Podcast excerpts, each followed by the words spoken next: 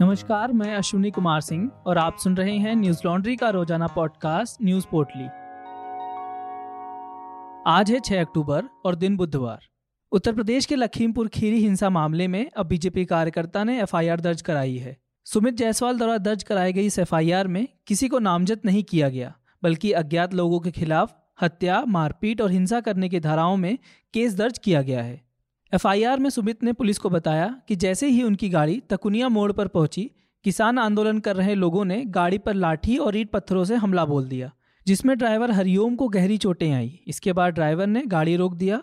सुमित ने कहा कि इसके बाद लोगों ने ड्राइवर हरिओम को गाड़ी से खींचकर उस पर लाठी, डंडे और तलवार से हमला किया। इससे पहले एक एफआईआर केंद्रीय गृह राज्य मंत्री अजय मिश्रा के बेटे आशीष मिश्रा के खिलाफ 6 धाराओं में दर्ज कराई गई है। वहीं दूसरी तरफ लखीमपुर खीरी में किसानों के प्रदर्शन के दौरान हुई हिंसा पर कांग्रेस नेता राहुल गांधी ने दिल्ली में प्रेस कॉन्फ्रेंस की। इस दौरान उन्होंने यूपी सरकार के साथ ही केंद्र सरकार पर भी निशाना साधा। उन्होंने कहा, यूपी में किसानों को कुचला जा रहा है और आरोपियों पर कार्रवाई नहीं की जा रही। राहुल गांधी ने कहा, देश भर के किसानों पर एक के बाद एक हमला हो रहा है। 3 कृषि कानून लाकर उनका हक छीना जा रहा है। मृत किसानों का पोस्टमार्टम ठीक से नहीं किया जा रहा। आज हम लखनऊ जाने की कोशिश करेंगे और फिर वहां से लखीमपुर खीरी। मेरे साथ पंजाब के मुख्यमंत्री चरणजीत चन्नी और छत्तीसगढ़ के मुख्यमंत्री भूपेश बघेल भी होंगे। चूंकि धारा 144 लगी हुई है, इसलिए हम 3 लोग ही जाएंगे। उन्होंने कहा, विपक्ष का काम सरकार पर दबाव बनाना है। जब हम दबाव डालते हैं तब कार्रवाई की जाती है। हाथरस के दौरान हमने दबाव बनाया, उसके बाद ही कार्रवाई की गई। सरकार नहीं चाहती कि हम इस मुद्दे को उठाएं और या दबाव बनाएं। दिल्ली के मुख्यमंत्री अरविंद केजरीवाल ने लखीमपुर खीरी हिंसा के बाद पुलिस की कार्रवाई पर नाराजगी जताई है। उन्होंने कहा, हत्यारों ने दिन दहाड़े भीड़ के सामने किसानों को अपनी गाड़ी से कुचल दिया। बावजूद अभी तक आरोपी हत्यारों की गिरफ्तारी नहीं हुई है। इससे पहले भारतीय प्रेस परिषद ने लखीमपुर खीरी में हुई हिंसा के दौरान एक पत्रकार की मौत का स्वतः संज्ञान लिया और मामलों के तथ्यों पर उत्तर प्रदेश सरकार से जल्द रिपोर्ट मांगी है। साथ ही एडिटर गिल्ड्स ऑफ इंडिया ने भी घटना की निंदा की है। गौरतलब है कि लखीमपुर हिंसा में किसानों का प्रदर्शन कवर कर रहे स्थानीय पत्रकार रमन कश्यप की मौत हो गई थी।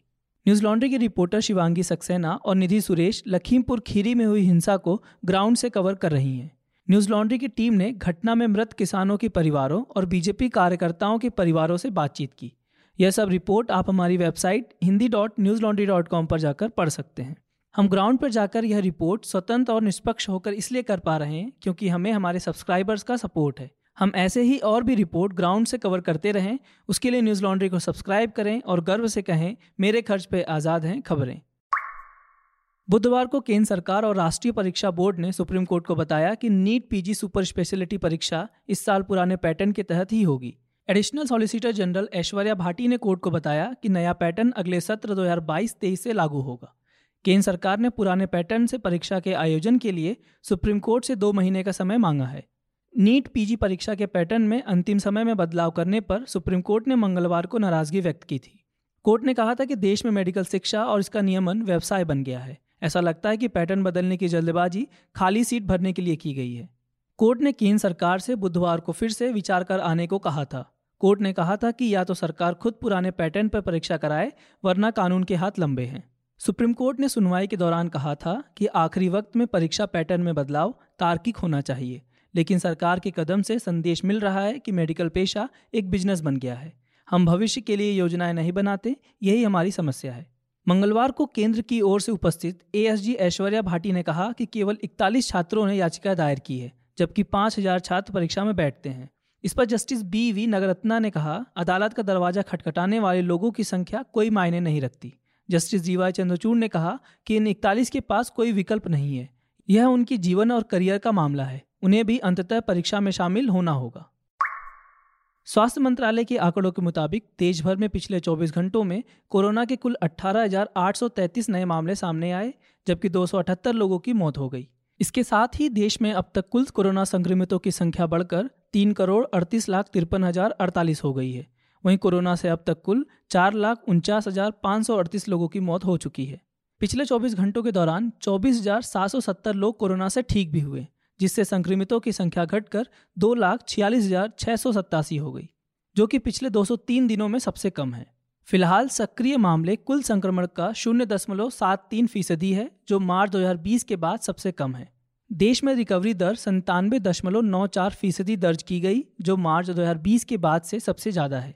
साप्ताहिक पॉजिटिविटी दर की बात करें तो यह 1.68% दर्ज की गई, जो पिछले 103 दिनों में 3% के नीचे बना हुआ है। वहीं दैनिक पॉजिटिविटी रेट भी 1.34% रिकॉर्ड की गई है, यह भी पिछले 37 दिनों से 3% के नीचे बनी हुई है। राजधानी दिल्ली में पिछले 24 घंटों में कोरोना के 27 नए मामले सामने आए, जबकि मौत का आंकड़ा 0 रहा। यह लगातार दूसरा दिन है जब यहाँ कोरोना से एक भी मौत नहीं हुई है। इस दौरान 76 संक्रमित ठीक भी हुए हैं, जिससे सक्रिय मामलों की संख्या घटकर 349 हो गई है। बता दें कि देश में अब तक कुल 57.68 करोड़ सैंपल की टेस्टिंग हो चुकी है। पिछले 24 घंटों के अंदर 14,09,825 सैंपल की जांच की गई। वहीं देश में अब तक कुल 92,17,65,402 करोड़ वैक्सीन की खुराक लोगों को दी जा चुकी है। बीते 24 घंटों में 59,48,360 वैक्सीन की डोज दी गई है। देश की सबसे बड़ी telecom operator company Reliance Jio के यूजर्स को आज काफ़ी परेशानी का सामना करना पड़ रहा है। दरअसल रिलायंस जियो का नेटवर्क डाउन हो गया, जिसकी वजह से देश के कई राज्यों में जियो के ग्राहक परेशान हो रहे हैं। सुबह करीब 9:30 बजे से जियो के नेटवर्क में दिक्कतें आ रही हैं। नेटवर्क में दिक्कत होने के कारण कई ग्राहक कॉल नहीं कर पा रहे हैं। दैनिक भास्कर की रिपोर्ट के मुताबिक मध्य प्रदेश, छत्तीसगढ़, महाराष्ट्र, कर्नाटक समेत कई राज्यों में जियो ग्राहकों को परेशानी का सामना करना पड़ रहा है। सोशल मीडिया प्लेटफॉर्म ट्विटर पर भी कुछ ही देर में #JioDown ट्रेंड करने लगा। नेटवर्क डाउन होने के बाद से अभी तक रिलायंस जियो की तरफ से कोई प्रतिक्रिया नहीं आई है। हालांकि शिकायत करने वाले लोगों को कहा गया कि आपको हुई असुविधा के लिए हमें खेद है, हमारी टीम इस समस्या को जल्द से जल्द दूर करने में लगी हुई है। इससे पहले सोमवार को फेसबुक, इंस्टाग्राम और व्हाट्सएप की सर्विसेज लगभग 6 घंटों तक जाम रहे। ऐसा पहली बार हुआ था जब दुनिया भर में तीनों सोशल मीडिया प्लेटफॉर्म की सर्विसेज घंटों बंद रही। इससे दुनिया भर में करोड़ों यूजर्स को परेशानी हुई थी। इससे फेसबुक के शेयर में गिरावट दर्ज आई और एक ही दिन में कंपनी के सीईओ मार्क जकरबर्ग की नेटवर्थ में 6.11 अरब डॉलर की गिरावट देखी गई। फेसबुक डाउन होने के बाद कंपनी के मालिक जकरबर्ग ने खेद प्रकट किया था। बता दें कि भारतीय दूरसंचार नियामक प्राधिकरण ट्राई के आंकड़ों के मुताबिक रिलायंस जियो के पास कुल 40.4 करोड़ ग्राहक हैं।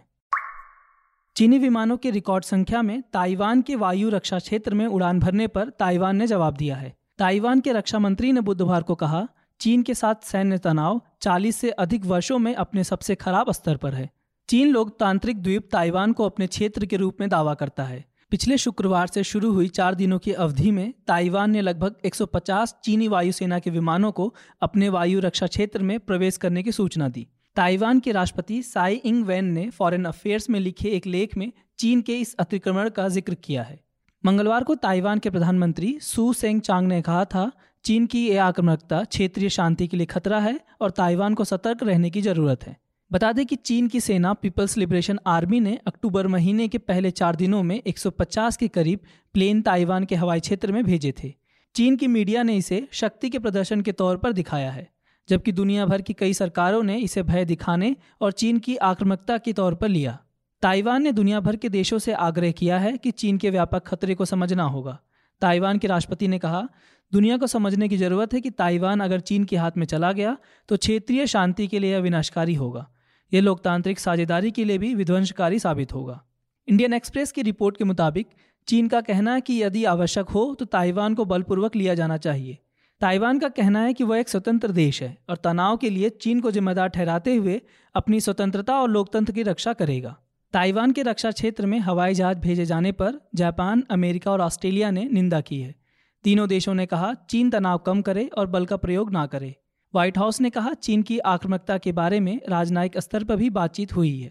वहीं बीजिंग ने ताइवान को हथियारों की बिक्री में समर्थन देने और तनाव बढ़ाने के लिए वॉशिंगटन की नीतियों को दोषी ठहराया है।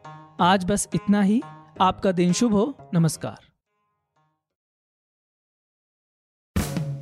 न्यूज लॉन्ड्री के सभी पॉडकास्ट टिचर, iTunes और दूसरे पॉडकास्ट प्लेटफॉर्म पे उपलब्ध हैं। खबरों को विज्ञापन के दबाव से आजाद रखें, न्यूज लॉन्ड्री को सब्सक्राइब करें।